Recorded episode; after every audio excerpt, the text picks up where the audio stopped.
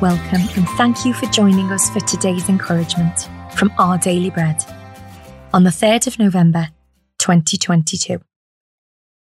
The Bible reading today is John chapter ten, verses one to six and twenty-seven.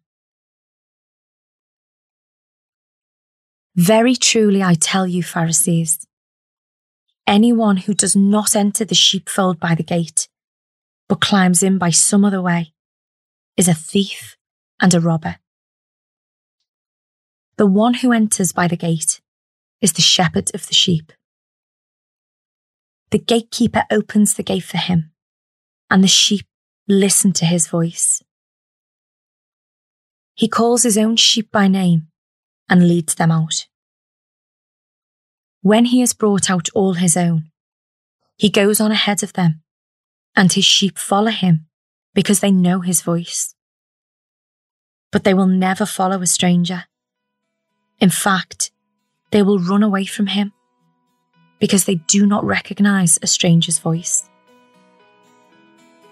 Jesus used this figure of speech, but the Pharisees did not understand what he was telling them. My sheep listen to my voice. I know them, and they follow me.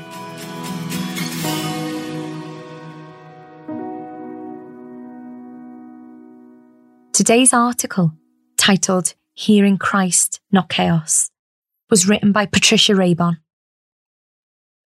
After watching T V news for hours each day, the elderly man grew agitated and anxious, worried that the world was falling apart and taking him with it. Please turn it off, his grown daughter begged him. Just stop listening. But the man continued to spend an excessive amount of time on social media and other news sources. What we listen to matters deeply. We see this in Jesus' encounter with Pontius Pilate. Responding to criminal charges brought against Jesus by religious leaders, Pilate summoned him and asked, "Are you the king of the Jews?" Jesus replied with a stunning question. "Is that your own idea? Or did others talk to you about me?" The same question tests us. In a world of panic, are we listening to chaos or to Christ? Indeed, my sheep listen to my voice, he said. I know them and they follow me. Jesus used this figure of speech to explain himself to doubting religious leaders. As with a good shepherd, he said that his sheep follow him because they know his voice, but they will never follow a stranger.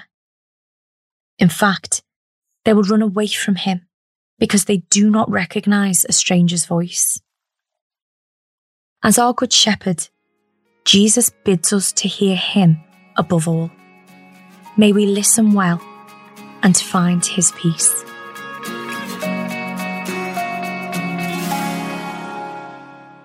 Let's pray.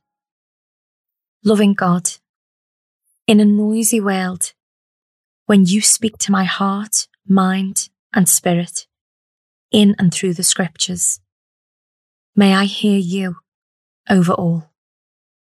Amen. Today's encouragement was provided by Our Daily Bread Ministries.